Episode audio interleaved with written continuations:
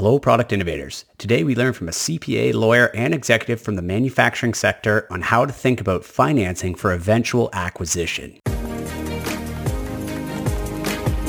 You're listening to the Product Startup Podcast, the show that helps bring your product idea to life by chatting with successful inventors, product developers, manufacturers, and hardware industry professionals. Our goal here is to get to the bottom of what makes a product successful, from initial idea to getting your product on store shelves. We're taking you step by step to build a functional product and scale your product business. Hosted by Kevin Macko, one of North America's leading experts on hardware development for small product businesses. Now, onto the show. Welcome back, everyone. Today, I'm excited to introduce Joe Cecala to the show. Joe is both a CPA and a lawyer from the manufacturing sector. He has worked with many emerging and established manufacturing operations, including a major turnaround of Jefferson Electric, which, by the way, went on to go public. Since then, Joe has spent the past 10 years researching how to financially scale hardware companies and is now working to launch Dream Exchange, a way for small companies to go public. Today, Joe is going to share some valuable knowledge on how inventors, startups, and small manufacturers can think ahead to how they will finance and scale their product, but also what an acquisition or go-to-public exit looks like, and why it's always good to think about that sooner in the product startup journey than later. Now, on to the show. Joe, welcome to the show. Happy to have you here. Great to be here, Kevin. Thanks for having me. Oh, yeah, really glad you're here. I was laughing before the show because you said that you've got a hobby recently, and I was really interested. Okay, well, what could Joe be up to? And amongst all the things that you're doing in your career, and well, you told me you had 6 kids, and that's the hobby. And I don't know how you do it all and with 6 kids. Yeah, it leaves little room for anything else, but and even the older ones, there's just the dad hat is the number one hat that I wear. So no, I don't blame you. I'm new to the game. I've just got he's almost 8 months old, but that's already been a mittful. So I can't imagine 6. Well, I'm especially amazed by how much you've accomplished and what's going on as well with Dream Exchange and everything else. And we'll get to that in a bit. But first and foremost, Joe, why don't you just give us a bit of a background in your history? I know you've got a lot of experience in manufacturing. Very excited to talk about that today. Why don't you just kick it off with a brief background, and then we'll jump into what's going on in production and your insights. Sure. I opened an M&A firm about 14 years ago inside my law practice, really. And my real goal was to help people who make things. That's the backbone of the country. And if you're manufacturing something and you make a product, I began to notice that there are a lot of tools that manufacturers didn't have because they're so concentrated on making more and selling more. So really my background, kind of relevant for our discussion today, is, I had many manufacturing companies that I helped to raise capital and I helped them exit. But inside of that, I created a lot of programs to help the owner and CEO kind of develop a plan to raise the capital and to successfully exit. So, and I'm 30 years a CPA and a lawyer, so one or both of those. So it's kind of the approach I brought to all my consultative work. Oh, that's great. And then, we've got a lot of startups that listen to the show, a lot of product developers, and I have always been a big fan of looking forward at the light at the end of the tunnel, really understanding, like you're even if you're just starting on the journey, developing an invention, even if it's just in the back of your head, thinking down the road and realizing that, okay, first and foremost, if you want to succeed with a hardware product, you've got to get to production. But then when you're in production, what options do you have? So I'm very interested, Joe, to talk to you today about the concept of manufacturing, getting sales, but all with a plan around exiting through acquisition. And I can tell you, most of the clients that we have that come through Mako Design, starting just from a sketch and going all the way through to production, basically anyone who's got into even kind of low 6-figure sales numbers, most of them are getting acquired by big companies. So that, those companies, because those companies are spending less in R&D and they're spending more money on acquiring great new emerging technologies that have been tested in the market that have real users saying, I love this, right? So if we're thinking about a potential exit, let's trickle back to even the first manufacturing run as we get going. We talked about this, Joe, behind the scenes a little bit, and I'm really interested. You talk about this automation in manufacturing. What exactly does that mean? And how can a startup think about that as they're starting to get their product into market and starting to build their manufacturing pipeline out? Yeah, that's a great question.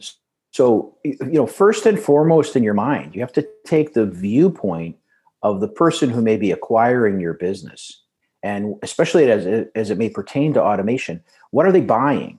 And, if you have processes in place, you have key staff, that may be very good, but they're really, like you alluded to, they're very much more interested in concentrating on your idea, the novelty, the thing that enhances value to them. Because especially if they're a big company, they may not need all your sales. They just may need what you're doing that can enhance their sales 100-fold.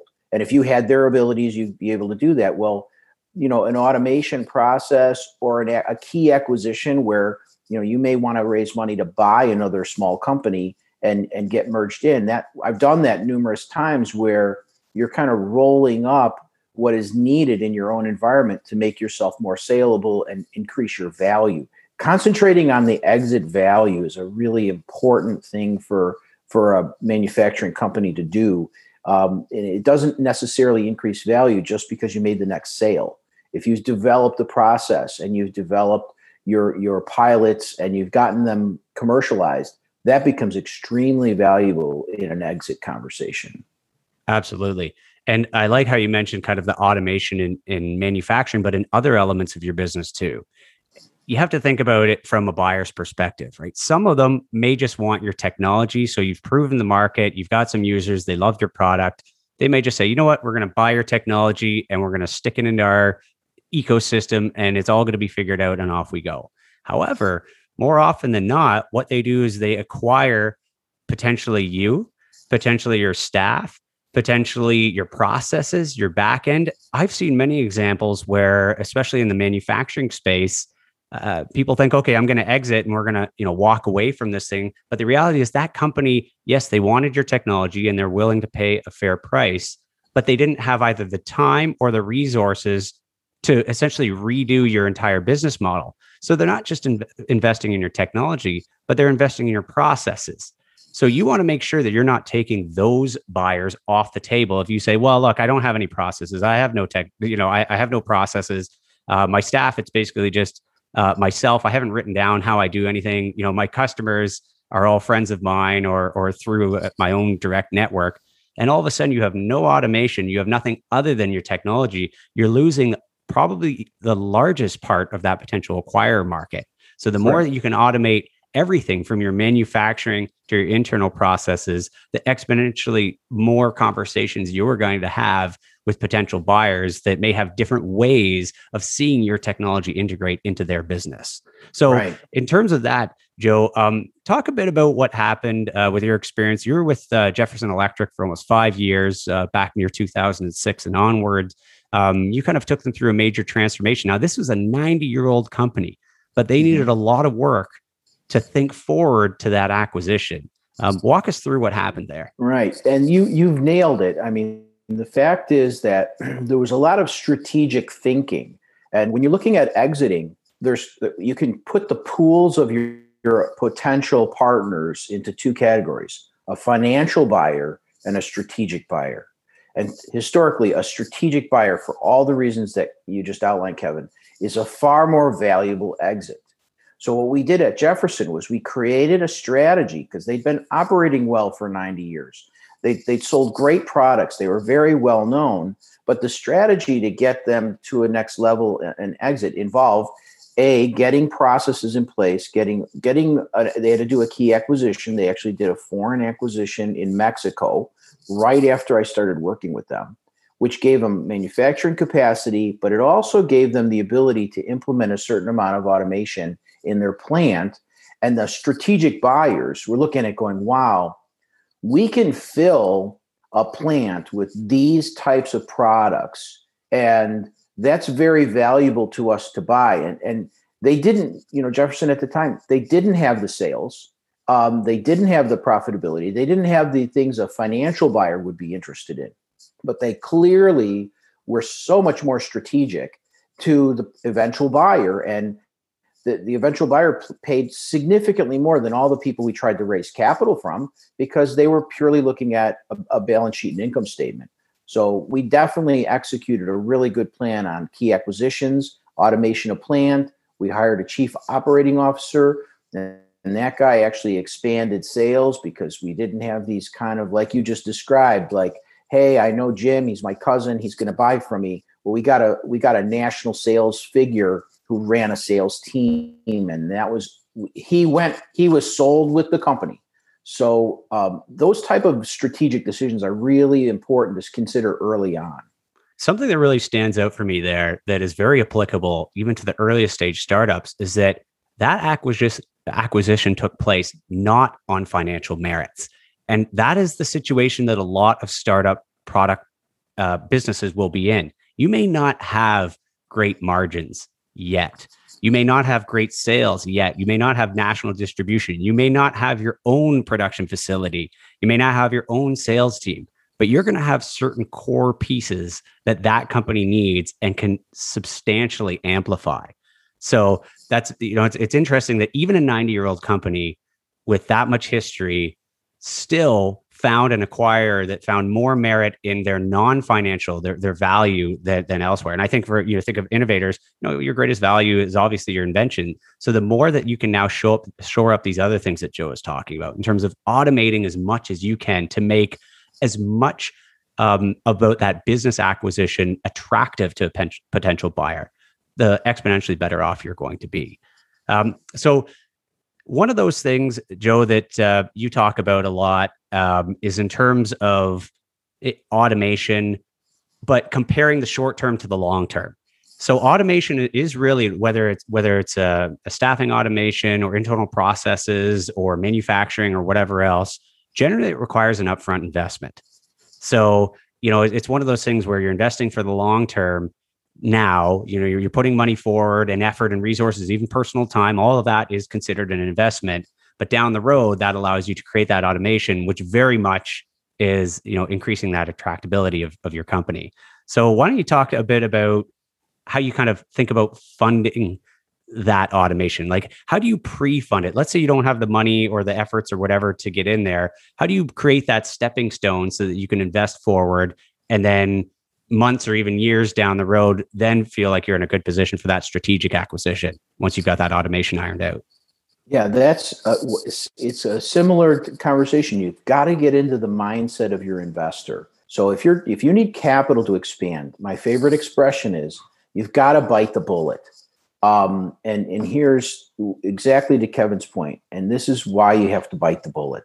Because if you don't go and retool, if you don't go and put yourself in a position, even software engineering, where you're going to make an investment in software engineering, if you can persuade your investor that spending $1, you're going to reduce your profitability, it's costly. Anytime you change a process, there's the human element of it, not just the capital element of it. You're going to reduce your profitability.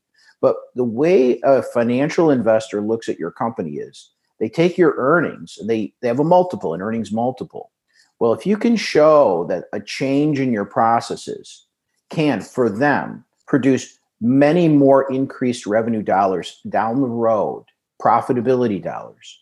Well, every $1 of profitability is going to give you an exponential increase in the multiple. So a company that has $2 million in earnings today, well, your multiple is running between 4 and 5. You might be worth $8 or $10 million on paper, but if you can jump from a 2 to a 3 by getting capital in, you can increase your multiple valuation multiple to 7, 8, 10.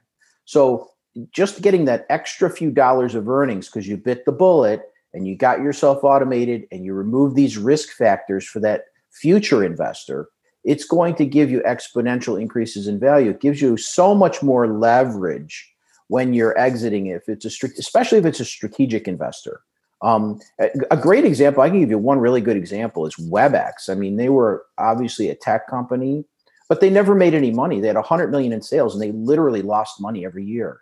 But when they were acquired for $3.2 billion on $100 million of gross revenue and zero earnings.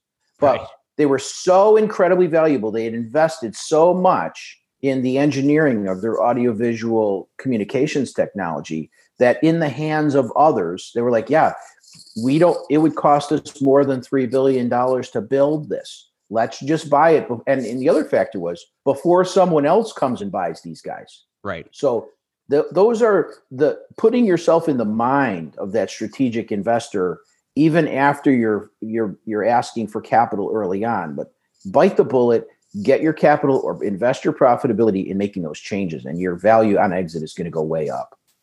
And those are great points. And I think it's even more amplified when it comes to manufacturing, because not only do you have the investment to get you to this point, right? Manufacturing is really a long-term play, right? You're investing in tooling and infrastructure and scaling and whatever else, whether you're, you know, even from that first sketch that you have through to getting your prototype, then to getting into production, then to getting your first sales, and then to scaling, right? It's almost an exponential effect. I've used that word a few times on purpose because hardware is very much like that. It's a big investment up front, but then it has massive scale down the road.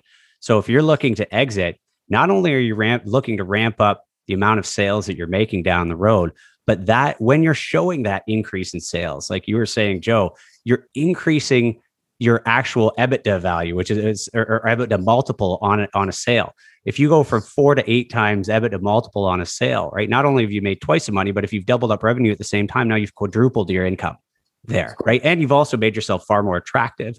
You've shown that interest in terms of scale and growth, which is, you know, whether it's a financial buyer or a strategic buyer, they all love to see that, but it's very capitally intensive. So it helps even if you're at the very first sketch stage, think about those moments down the road. Think of where, and it's okay if you want to start a product and slowly grow and scale. But if you say, look, I want to make this thing 10 times the size, you have to invest now and you won't see that return tomorrow. It'll take a year or 2 or 3 years for that to then amplify for you to get the value from that return. And then that's the very benchmark that you're using there. Look at where I was 3 years ago. Look at where I am today. Look at how that money stretched. Look at the sales that are now made. Now I'm worth multiple times more. And that really is the beauty of hardware. Nothing can really quite scale like hardware. You find the right buyer, you can go from 5,000 to 50,000 sales overnight, right? If they like what you're selling, right? You get that first deal with Home Depot or Walmart or whatever else, and all of a sudden you go from zero to hero. But I can tell you, none of those deals happen without infrastructure investment, especially in hardware, especially in manufacturing. Right. And getting to that little bit of extra profitability, growing is far more important than getting to the actual big number. If you're growing, that's your leverage. When the buyers look at you and investors look at you, your leverage is, well, if I don't invest now, this guy's going to be at double his earnings in 2 years. I'm going to pay twice the price in 2 years. So yes.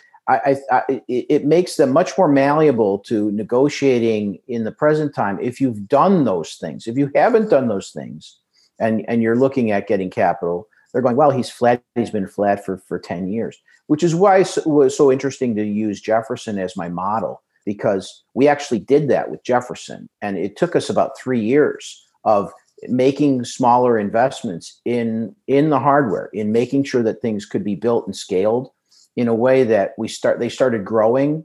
And as soon as they started growing, it was like, okay, we better do this now, because in 2 years, we're going to have to pay twice the price. And you might only get 1.5 times, okay, but you're still getting more than you got by staying flat. Well, I also think this is a bit of a hidden, you know, let's call it an investment hack or a life hack. Because the funny thing is, when you're looking at these things and you say, hey, look, I grew this much in the last 3 years, they're far more excited about that than saying, well, yeah, but how much did you invest to get that growth? That question may come down the road, but it doesn't have nearly the impact of your growth in sales. So you've got this opportunity to say, okay, let's leverage up, let's build up, let's show top line growth, which is the number one thing that an acquirer, especially a strategic acquirer, is looking for, right? They say, okay, well, because you're small time generally, and the acquirer is big for the most part. Obviously, there's exceptions to that. But the biggest thing is they're interested not really in the fact that, sure, maybe you've only made $100,000 in sales. But if you took that from 50,000 to 100,000, heck, even if you invested 50,000 in order to get that growth, what they see is, okay, if you took it from 50 to 100, we're now 100 times the size of a company.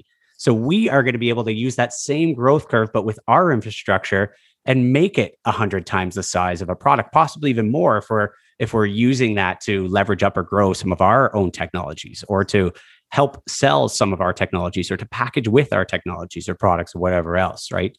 So that's why it's so important to get that investment as early, you know, as you can, especially when you're scaling, leverage that. And especially if your intention is exit, which we're talking about today, right? That will really amplify your ability to get a much, much bigger exit number, and simply to be more attractive at the same time. Yeah. And if you're getting capital as an intermediate step to the exit, that's what you're selling. You can't sell them on your financials. So what you're going to sell them on is the scaling. You're going to sell them on the plan that if they do this and they invest at the higher valuation, that higher valuation will produce an even higher exit, because you're spending money on things that are going to remain behind. That's what people want to buy. And the multiple is very interesting. If you look at this and you look at your lane, look at your company and what lane it's in, and look at what are the potential public company acquirers, and look at their price to earnings on the stock exchange. Right. And you'll begin to see that there's 20 and 25 and 30 times earnings in the public markets. Well, they're not going to pay you 60 times your earnings to get you to your valuation, but they might be willing to pay you 10 or 15. Why? Right. Because if they buy 15 times your earnings, when they trade their shares, they're getting 20. The day they buy you, they've increased the value of your company to them, because your earnings are worth more to their shareholders than they are to you.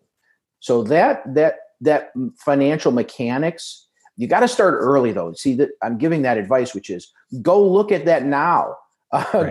Go see now where your lane is and where those kind of financial metrics play out. And then you can decide, okay, this is how much money I really need to set aside to put that new machinery, new equipment, new automation, even sometimes new staffing. Staffing's a bit of a question mark, but not so much so, because outside consultants can actually substitute for getting you over the hump, and it's not permanent payroll for you. So getting outsourced help is extremely valuable to including that hardware and that automation process. If you can get outside help to put it there, it's not a permanent expense. And then it really helps your profitability down the road once it's implemented. Yeah, great advice, Joe. Look, you've done a ton of research. I mean, to the point where you have a white paper published in the Oxford University Handbook on IPOs. You've really studied for many years, 10 years and more beyond in your history, but before that, but really you're aggressively targeting 10 years research into how companies increase their value. How do they grow from being ultra startup, you know, a home inventor with a new gadget that they're just starting to sell? How does that company, you know, essentially jump forward and accelerate quickly towards those public valuations, and then even into those public valuations? So why don't you just tell everybody a bit about what you're working on with Dream Exchange, because it's very exciting, and how that ties into what we're talking about today. Right. So we are creating, there's actually new legislation in Congress called the Main Street Growth Act, which will allow for a brand new type of stock exchange really dedicated to this very market. I actually call it the Rust Belt. All these Midwest manufacturing companies, there are thousands of people who make things, and they just don't really have access to any public capital.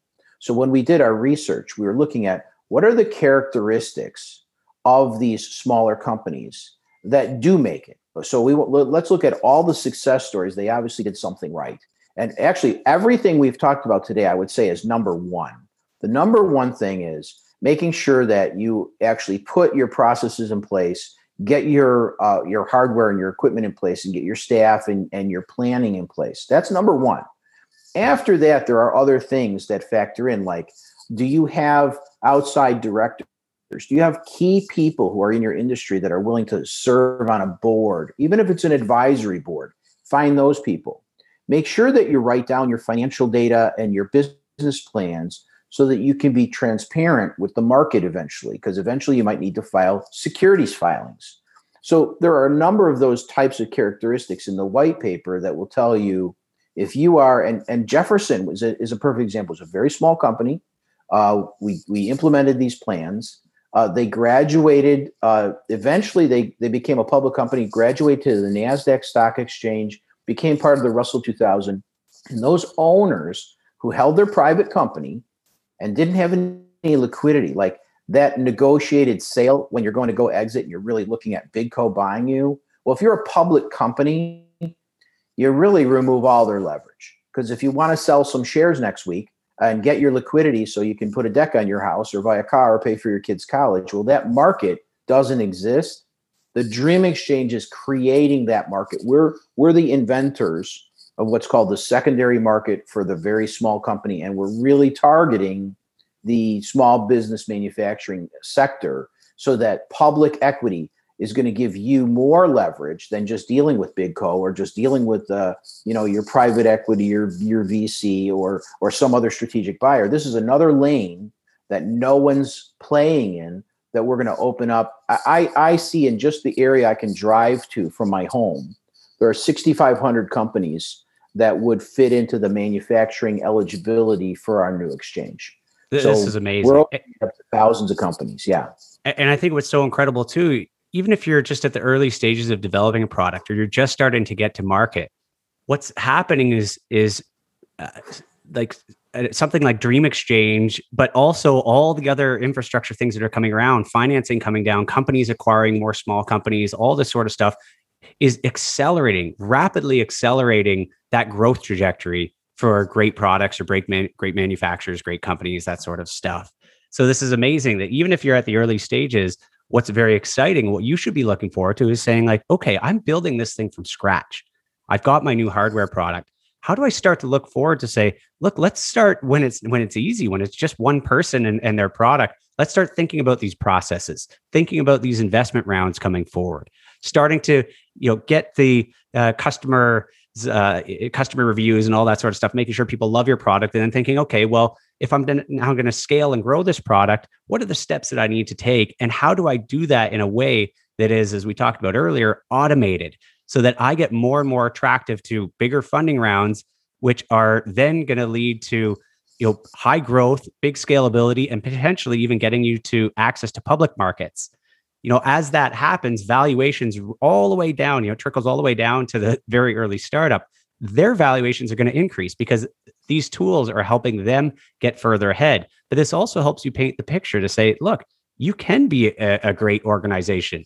If you want to be the next big product, the next big thing, there's a lot of tools, a lot of resources, as long as you're planning ahead and using some of the best practices of today, 2021, not the best practices of 20 years ago or even 10 years ago, things that are happening today. So stuff like Dream Exchange, being able to give very small companies access to that public funding, I think is a double-edged sword. One, the public gets great opportunities to invest far earlier in great companies and be part of that scaling growth. It's not just reserved for private equity or angel investors or all your series investors.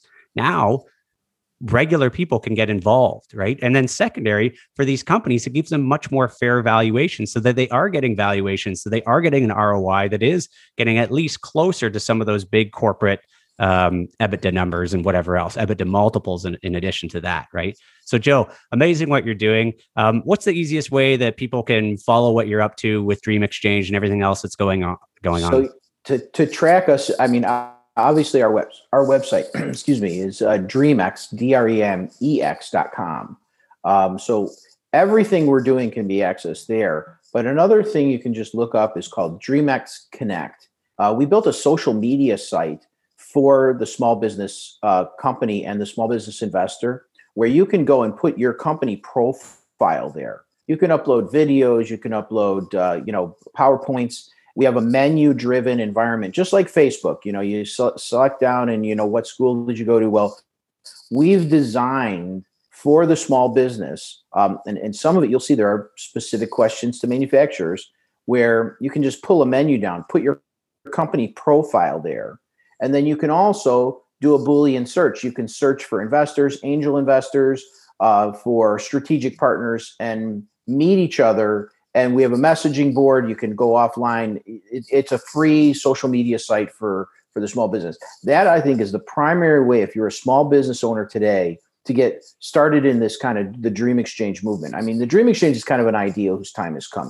For everything Kevin just outlined, it's like, how do you even find that small company if you wanted to invest in it? And if you're the right small company, you know, your Rolodex or your relationships are really limited by who you know and who you can call to get access to investors. So even Dreamex Connect as a social media platform, and I think right now we've eclipsed like 1,000 users, and you know we're probably out. It's probably 90 days old, but we're going to have 1,000 identities. We will have thousands of identities in the social media platform. Where if you're looking for capital or you're looking for a strategic partner, and you want to do it in a safe environment where you choose how much information you give and get in communication. That access, the word access is kind of our middle name. So Dreamex Connect is one of the best ways to start participating in the Dream Exchange kind of movement. And you can find that through our website as well. Well, access is key. So much appreciated for all your efforts in putting all this together. It's quite an exciting platform. I just Googled it here, Dream Exchange, dreamex.com, or just Google Dream Exchange. It was the first thing that popped up. Joe, thanks so much for sharing your insight with the hardware startups everywhere. Appreciate you being on the show, and hope to hear from you again. Yeah, great meeting you. Hope I helped your folks. Absolutely. So, thanks, Joe. Take care. You too, Kevin. Bye-bye.